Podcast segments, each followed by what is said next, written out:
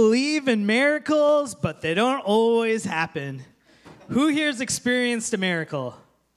Come on, somebody. Who here has prayed and not experienced a miracle? Who here has had that happen in the same hour? it's very confusing. And so we're talking about miracles and we're talking about the tension and the inconsistencies we feel. Let's read Mark 16. This is what Jesus promises to all who will ever believe in him. These miraculous signs will accompany those who believe. Anybody here believe in Jesus? Believe he's good, willing, able. They will be able to place their hands on the sick and they will be healed. This is the message Jesus shares with the disciples, and they pass it on to the Apostle Paul. Let's see how he applies it in his life in the book of Acts. Acts 19 says, God gave Paul the power to perform unusual miracles. When handkerchiefs or aprons that had merely touched his skin were placed on sick people, they were healed of their diseases, and evil spirits were expelled. So not only can he heal people by laying hands on them, he's touching pieces of clothing and laying it on the sick, and they are experiencing healing. So obviously, he's able to heal tons of people. Let's see how he does the healing works for his friends in 2 Timothy 4:20. Erastus stayed in Corinth, and I left Trophimus sick in Miletus. What? Paul, you have the power to heal, but you left your bro sick? Come on, you know how Miletus is. Don't leave your friend sick there. Well, maybe this is a one-time thing. Well, let's look at 1 Timothy 5:23. Don't drink only water. You ought to drink a little wine for the sake of your stomach, because you are sick so often. Paul has a supernatural power to heal the sick. A person he's mentoring in the ministry, Timothy, is sick, and he's like, Bro, get a Merlot. what are you doing? You're only drinking water? As scripture, as is documented for all of eternity, I want to say this to you drink some wine. And all the people of God said, Amen, hesitantly. you know, what's the deal when God doesn't heal? What's going on? Have you ever prayed that? Have you ever asked God that question? And so the title of my message today is Why Does God Heal Some but Not All? Let's pray. Dear Father, thank you so much for your word, your love, your grace. I pray that today you'd bring great comfort to our souls and that we wouldn't be just hearers of your word, but doers. We pray in the name of Jesus. And everybody said, Amen. You know, as a, a new Christian in high school, I was so excited about God, a life that was transformed. And I heard a message about God's healing power. And I was like, yes, God gave me the power to heal. I'm going to apply it in my public high school. On the bus one day, I asked, hey, is anybody here sick? Does anybody here need healing? Because God's given me the power to heal you. And one girl said, I have a headache. I said, mm, Well, all right, let me pray for you. So I actually laid hands on her, prayed for her. She's a skeptic. The whole bus is filled with non Christians, skeptics. This is a very weird experience. I pray for her headache, and she's like, It's, it's gone. and uh, people marveled. People gave their life to Jesus, and I was able to pray for more and more sick people. It was amazing. One night I was at a church service, a Sunday night service, and the pastor says, Hey, if you're dealing with a sickness or if you've had an illness you've carried with you your whole life, come to the front, come to the altar, and let's pray. And I'm believing that God is going to heal people in this very service. So, young teenage Pradeepan runs to the altar. I get on my knees and I say, Lord, I've had to wear glasses since I was in the second grade. I'm wearing contacts now. Lord, would you heal my eyesight? And so I took my contacts out and I laid them before the Lord as an act of faith. Lord, the widow gave you two mites, I give you two contacts. Lord, here is my sacrifice. And then I just started just praying my guts out. Lord, I walk by faith and not by sight. Lord, is that you? It's just, oh, it's just a light. All right. I love you in there anyways. So I take my contacts out and I'm looking around. I'm like, wow, I never realized the world is blurry and I'm actually seeing it as it is for the first time. We, I've been seeing the world clearly all my life. Now I'm seeing the real blurry reality that is Earth. And I'm stepping out in faith. I had prayed for my friends, I had seen healings, and I, I have awesome faith and trust in God, and I, nothing's really changing. Nothing's really happening. But I'm like, all right, I'm just going to keep on walking out in faith. And I get in my car, my Chevy Beretta, bright red, at night in Minnesota, and I, I drive this car, and I'm like, squinting, you know, when you can't see, you just squint. And somehow that helps, and everybody thinks you're mad at them, but you're just like, I just can't see. And so I'm like squinting my way around traffic. I can't really see. I'm so scared. I'm driving so slowly. Long story short, I totaled that car a year later. Have you ever prayed for a miracle and it, it, didn't happen? And you're like, God, what are you doing? What's happening? And even in the series on miracles, I feel the tension. I feel the caution. I feel the fear of what is going to be preached. What is going to be said because we've prayed for ourselves or we've prayed for loved ones and not experienced miracles at times. And it makes us question a lot of things experiencing this myself. I've seen people fall into two camps where they start to blame God or they start to blame people when they don't experience the miracle that they had faith for. We blame God and we say things like, uh, well, I guess God is giving me sickness. Or God is the author of this death. Or God, hey, you're sovereign and, and you're just going to do whatever you're going to do. So my prayers don't really matter. My actions don't really matter. God, you are in control. And so I just give up because I can't I can't impact anything. I can't change anything. God, you're like this distant deity. You're fickle. You're you're capricious. I can't I can't impact your decision making. Your ways are higher than my ways, and so I just I put my hands up and I give up. There's nothing for me, and and in that we grow bitter sometimes towards God. Have you ever felt that way? You're like, God, why did you heal them but not me? Why did you why did you help them over there but you won't help us over here? Here and you're just kind of bitter and you blame God. I've seen us fall into the other camp where we blame people. Have you ever heard this? The reason you're sick is because you don't have enough faith where people say, you know, Jesus, he bore all of our sicknesses on the cross. Jesus has defeated sickness once and for all. All of our promises in God are yes and amen. If you have the faith the size of a mustard seed, you can move this mountain. So if you're not experiencing healing, it's because you don't have enough faith. If you would have prayed the right prayers in the right way, your child would still be alive. Can you see how painful that counsel is? I've seen it happen in the midst of people's pain and tragedies. People blame the person for the sickness and the death.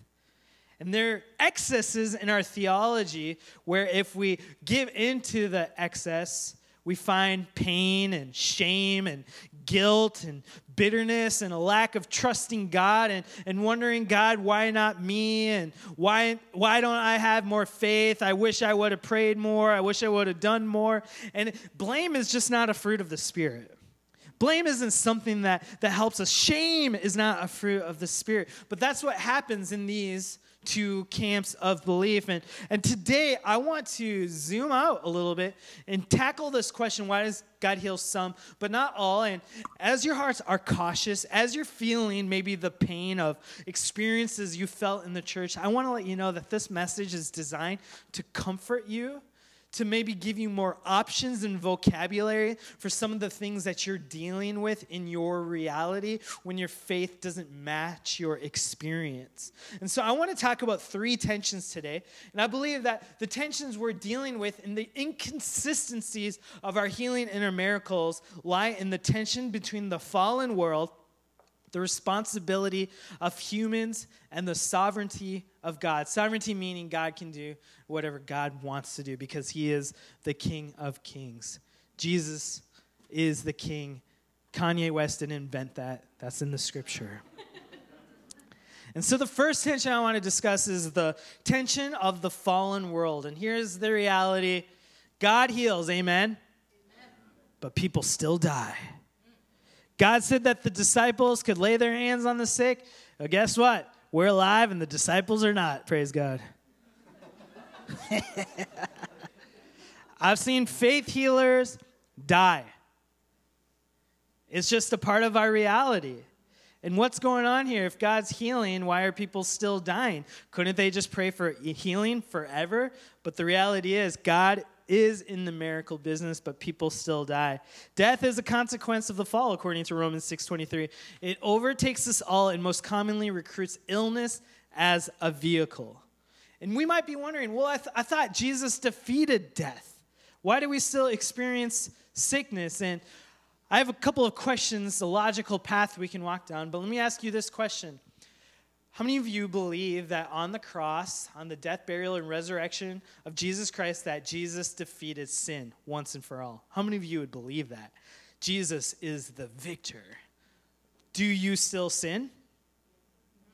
If you say no, guess what? You're a liar and you just sinned. Jesus defeated sin, but we still experience sin. In the same way, Jesus defeated death, but we all experience death. Why is this happening? Because we're living in an era of history between the already and the not yet. A theological way of saying that is we live in between fulfillment and consummation. We prayed and we sang in that worship song earlier that you are the one who is and is to come. Is the kingdom of God present or future? Yes and amen. We live between the already and not yet. We know that Jesus Christ will wipe away every tear, death will have no sting, where people will be made new and walk in life and life abundantly in the future. But right now, we see that Jesus defeated death on the cross, and we see this future without tears, and we're somewhere right in the middle, in the already but not yet, the fulfill, fulfillment without consummation. So we pray, Lord, let your kingdom come, but we also realize the kingdom of God is at hand. It's this tension, the already but not yet. Hebrews 2:8 says it like this. Now in putting everything in subjection to him, he left nothing outside his control. At present, we do not yet see everything in subjection to him. So everything is in subjection to him, yet we do not see everything in subjection to him. You know, I was talking with my wife yesterday, Pastor Amrita, and I was like, how can I explain this so it makes sense and it's not so lofty and theological? And I said, would this work? You know, it's like when we got married.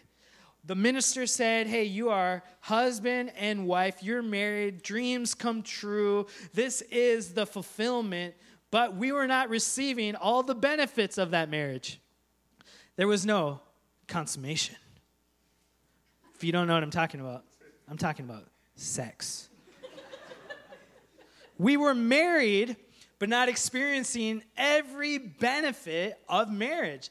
There was fulfillment, but not consummation. It already happened, but there was a major not yet on the horizon. Come on, somebody. For all my single people, for us to understand this, it's like the most painful time many of us experience in our lives, and it's ridiculous because it's so fast, it's so convenient. But you know when you order something online and the order has been received, you have paid for it, and then it's been shipped, but it hasn't been received. It's been shipped, but it hasn't been fully delivered. So someone says, Hey, do you uh, own a jean jacket? Yeah, I just paid for one online. Well, let me see your jean jacket. Well, it hasn't been delivered yet. Do you own the jean jacket? Yes. Are you wearing the jean jacket? No. Why? Because it's been shipped but not delivered. It's in between the already but not yet. And all my jean jacket lovers said yes and amen. Come on, Taylor, you know what I'm talking about. You know what I'm talking about. and so this is where the church steps in. One of the responsibilities of the church is our mission is to bring the future, the glory of how things are going to be, into the present. That's what we do. We know that every tongue will confess that Jesus is Lord. We know that every tear will be wiped away. And so, as carriers of the kingdom, we take what's in the future and we transport it to the present. And we say, Lord, the kingdom of God is at hand, but we pray, let your will be done on earth as it is in heaven. Let your kingdom come into this moment. And that's where we have our faith. Not everything that will be here is here right now. And that creates a lot of tension and inconsistencies in our miracle life. Amen. Lord, what is going on? And I think some of the tension of why God heals some but not all is because we live in a fallen world. We are groaning for things to be as they one day will be in between the already and not yet. A lot of us have experienced the goodness of God. We have a lot of alreadys, but right now, many of us are crushed by the weight of our not yets. We're crushed by it. And that's one of the reasons why we don't want to fall too far into one of the categories that I'm going to name next. So, number two, one of the tensions that we're dealing with as a result of the fallen world, and we are in the responsibility, in the responsibility of humans, number two. So, when we're going through the inconsistencies of what why is God healing some but not all, we have to ask ourselves, what can we do? What can we take responsibility for? You know, I, am in a men's small group. It leads, it, it, it, meets every Wednesday at 7 p.m. at my place. And we've been doing this thing where we're eating really hot, spicy chicken wings, right? And the hottest we've gotten was about 275,000 Scoville units, which is about 60 times the heat of a jalapeno. And so it's very hot. And I, am telling you what, it, it's hot going in and it's, it's hot well, it's just hot. it's hot. and uh, when I when we're dealing with that heat and we tell people about it, nobody feels bad for us. They don't, they're like, there's no compassion there's no empathy or sympathy because they're like, you're doing that to yourself, right? And you are responsible. And I think in the natural and in the supernatural, there are some parts of us not experiencing our healing that we can take responsibility for them, even in the human and supernatural realm. You know, in Matthew 17, it kind of highlights a, a, passage like this, and I'm about to get really scripture heavy and uh, get ready. But in Matthew 17, it says, When they came to the crowd, a man approached Jesus and knelt before him. Lord, have mercy on my son, he said. He has seizures and is suffering greatly. He often falls into fire and the water. I brought him to your disciples, but they could not heal him. And now, no chill Jesus says, You unbelieving and perverse generation, how long shall I stay with you? How long shall I put up with you? Bring the boy here to me. And Jesus rebuked the demon, and it came out of the boy, and he was healed at that moment. Then the disciples came to Jesus in private, just like we're doing right now. Why couldn't we drive it out? He replied, Because you have so little faith. Truly, I tell you, if you have faith as small as a mustard seed, you can say to this mountain, Move here to there, and it will move. Nothing will be impossible for you. Notice that Jesus doesn't say, The boy wasn't healed because God's going to do whatever God's going to do. You have no impact. You can't change. It's already been written, and we're just walking out these plans. No, he addresses human responsibility. It was a faith issue. And what are some of the issues that hold us back from walking in the miraculous? And I'm going to list a bunch of them that I see in the scriptures. And as I read this, though, I want to say it with love and caution because many of, many of us have carried the guilt of people telling us the reason you're experiencing that is because you just didn't have enough faith faith. And so as I, I share this, do not let condemnation, shame, or guilt rest on your shoulders. But these are areas where we can look into and what can we do when we're not experiencing our miracles. So the first thing is we can confess sin.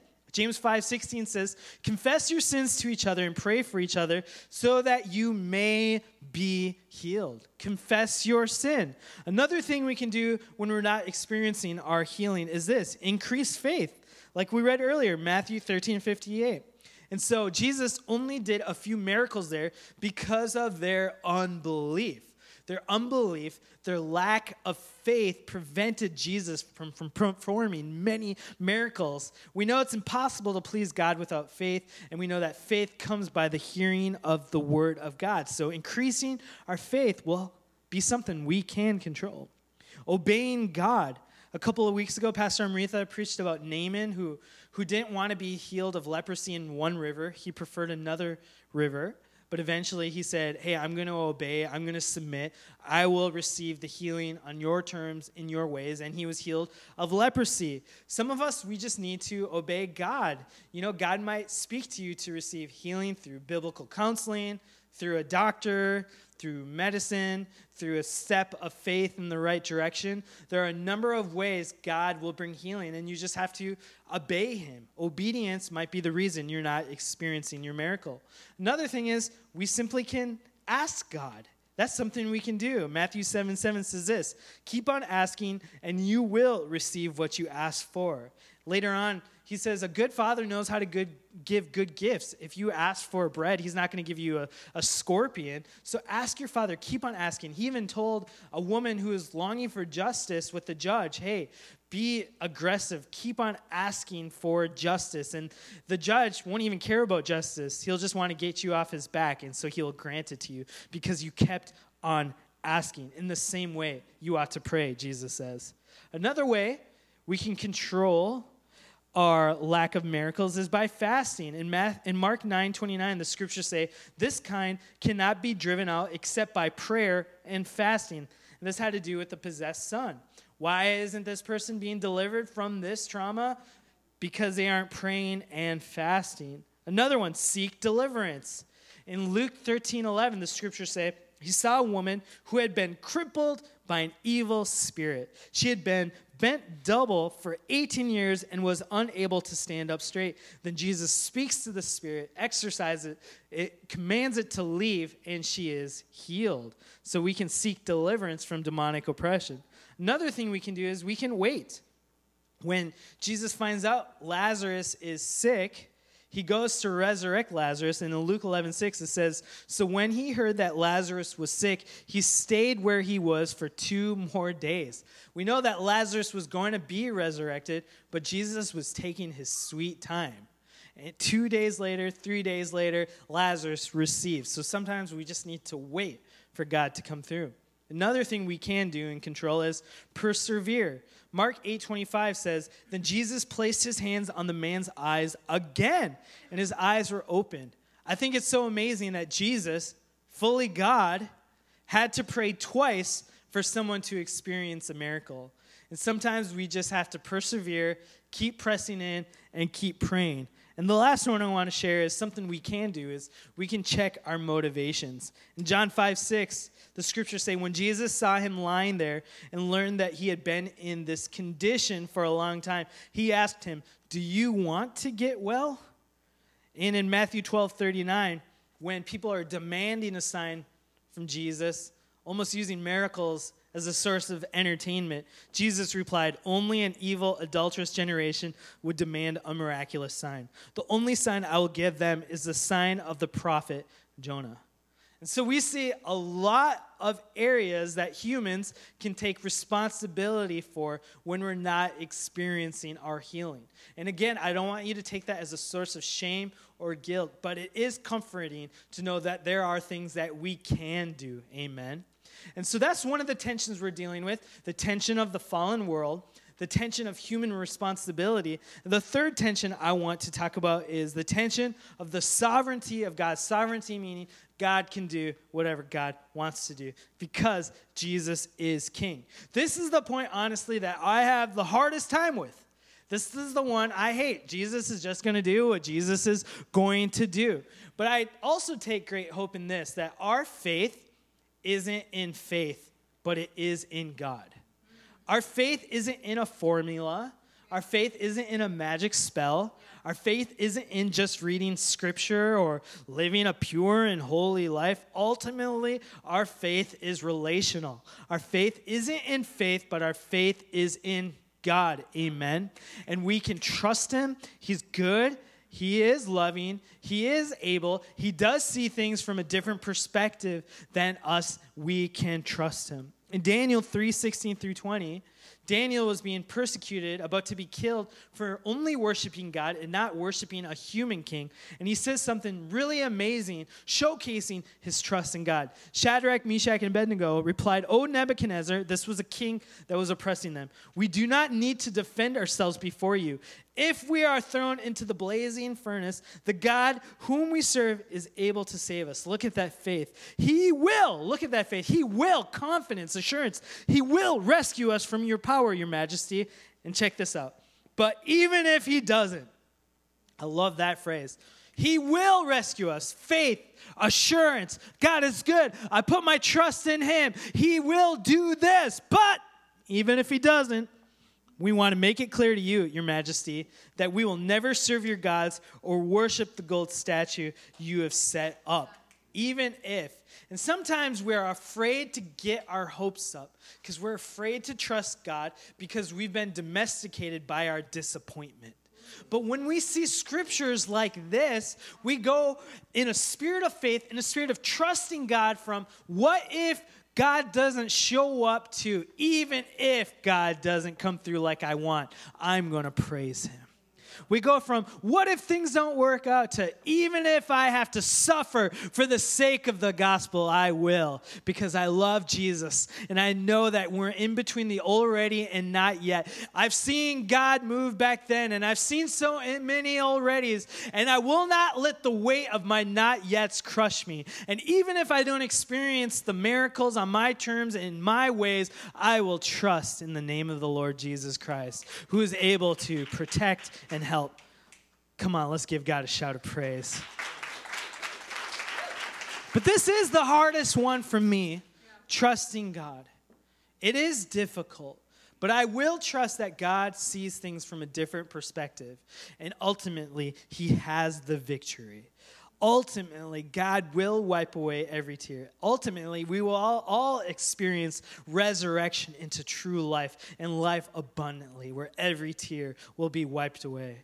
And I want to show you a story about a person who chose to trust God in the insecurity of the already but not yet. This is a pastor, a worship pastor from BelPres Church from right here in, in Bellevue. And I run into him in coffee shops. He heard about the sermon and he said, Hey, I have the perfect story. Do you want to share it? And I said, Yeah film a video for us. So let's watch this video. Hey guys, my name's Evan. When I was 17, I was diagnosed with a retina disease called retinitis pigmentosa, where your vision just kind of goes black from the outside in, um, and you go blind. Uh, you lose your night vision first. Um, I was told I would be legally blind by my early 30s and totally blind by 40, probably. Um, and I just given my life to God, just became a Christian, and, and I just prayed, God, why? Like, what's going on? Why are you doing this? Why is this happening? And uh, I, I, prayed that prayer every day for 15 years. It, it, changed over the years, but he just said, Trust me, I'll heal you. Trust me, I'll heal you. Trust me, I'll heal you. And um, through those 15 years, I cried. I was afraid, but I trusted God. And um, two years ago, uh, I found a uh, traditional Chinese medicine doctor in Vancouver, BC, who uses acupuncture and uh, herbal, uh, like teas and tablets to treat the disease, and he's claimed he claimed that he's reversed it for 20 years in people and and uh, healed them. So figured what I got to lose, and I called him and um, set up an appointment, and I was given the money, um, miraculously given the money. Uh, it was a lot of money to go uh, for the first year, and I saw 80% uh, of my vision come back. Um, I can see better than I have in 10 years, um, and it's just amazing. I've cried tears of joy uh, daily for a little while, honestly because uh, I was almost blind. I was seeing through a pinhole. I was about to buy a white cane. Um, um, and through this, not only was I healed, but my dad became a Christian. Uh, about eight years ago, he, he became a Christian. And when I first became a Christian in high school, he said he wanted nothing to do with God and he hated God. And so I left the day he told me that and I said, God, I'll do anything if you save him. I'll do anything. Then I got this disease, this eye disease, right? I didn't put two and two together until like last year um, that I'd prayed that and then this happened. But uh, when I was 26, yeah, about eight years ago, he got saved and he said he knew God was real when he watched me get diagnosed with this disease that was going to take my vision away and still got on a stage and worship him and praise him and tell him he's good. He said that's what showed him he knew God was real. So I know Pradeepan's preaching about uh, how God heals and that we can trust Him even when He doesn't. And it looked like for 15 years He wasn't going to heal me, even though I heard it. But I trusted Him. I trusted Him, and look what happened. My dad's a Christian now. Saved my saved my father. It's beautiful. Um, so trust Him in your pain. Trust Him in your trials, and um, let Him let Him have His way because He's good when He heals and He's good when He doesn't. Um, even though it's hard sometimes, and sometimes it takes a long time. And through that process, um, that's when you see Him move. So, thanks, guys. Amen. Jesus, you're good. Jesus is good. Even if he doesn't rescue us, we'll still worship the Lord. And that, that is a faith that the world marvels at. And I, I know many of us are crushed by the weight of our not yets. Now, I want this to be a message that's comforting knowing that God loves you and He has a plan for you. He cares about you. And that story I read earlier about Lazarus is dead, they say, Jesus, your friend Lazarus is dead. And he waits a couple of days before resurrecting him. And we know that Lazarus is resurrected by Jesus, overcomes death. It's amazing. But on the way to raise Lazarus from the dead, the shortest verse in the Bible happens. It says, Jesus wept. And I, lo- I love that Jesus knew that the resurrection was coming but he was still able to enter into the emotions and the pain of the moment and weep with the community. And we know that Jesus will resurrect us. We know our future is amazing, and we're so excited for when the Lord will wipe away every tear. But even right now, we may not have like these perfect answers and the tension between a fallen world and the responsibility of humans and the sovereignty of God. But what we do know is that Jesus weeps with us that Jesus suffers with us, that on the cross he, he felt the weight of all of our sickness, all of our sin. He took it and He suffers with us, and that we have this great commission in Christ. It's not a mono mission where we're just going through this alone. We have a partner in God. It's a commission to bring the future into the present. Meanwhile, God suffers with us, cares for us, weeps for you, loves you. He's so good. He's so able. He has a plan for you, and He is suffering too in the midst of this tension. But the good news is that we have a hope that will not fade away. We have a hope that will not fade away. Tim Keller says while other worldviews lead us to sit in the midst of life joys, foreseeing the coming sorrows, Christianity empowers its people to sit in the midst of world sorrows, tasting the coming joy. And I just love this. And another scripture that so encourages me in this in between is from Second Corinthians. The scriptures say this We now have this light shining in our hearts, but we ourselves are like fragile clay jars containing this great treasure. This makes it clear that our great power is from God, not from ourselves. We are pressed on every side by troubles, but we are not crushed.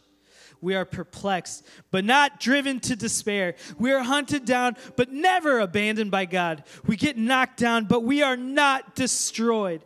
Through suffering, our bodies continue to share in the death of Jesus so that the life of Jesus may also be seen in our bodies. That is why we never give up.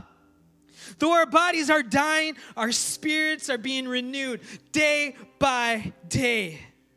For our present troubles are small and won't last very long, yet they produce for us a glory that vastly outweighs them and will last forever. So we don't look at the troubles we can see now. Rather, we fix our gaze on the things that cannot be seen. For the things we see now will soon be gone, but the things we cannot see will last forever. Glory to God. Our hope will last forever. And so it's with that great trembling, I say, Kalos Church, let's live with our hopes up. Because our hope comes from the one who can only bring hope and his name is Jesus Christ. And while we're in these tensions, we know our God is good. And we will worship him when he rescues us. And even if he doesn't in this era, we will still trust that the best is yet to come. Amen. And I, I realize this is a, a, a painful message, but we will lean on the strength of God. And so, for all of us who have carried the bitterness, have been like, God, why do you heal them, but not me? My prayer is that would just come off. God loves you. He's working within the realm of this tension, but He has a good plan for us. And for those of us who've been carrying the shame of, ah, I just didn't have enough faith, and that's why this happened, let that shame come off and let God weep with you and comfort you. Lazarus didn't have to do anything to be resurrected, he just was resurrected. And so let's let that shame come off of you and receive the love of Jesus.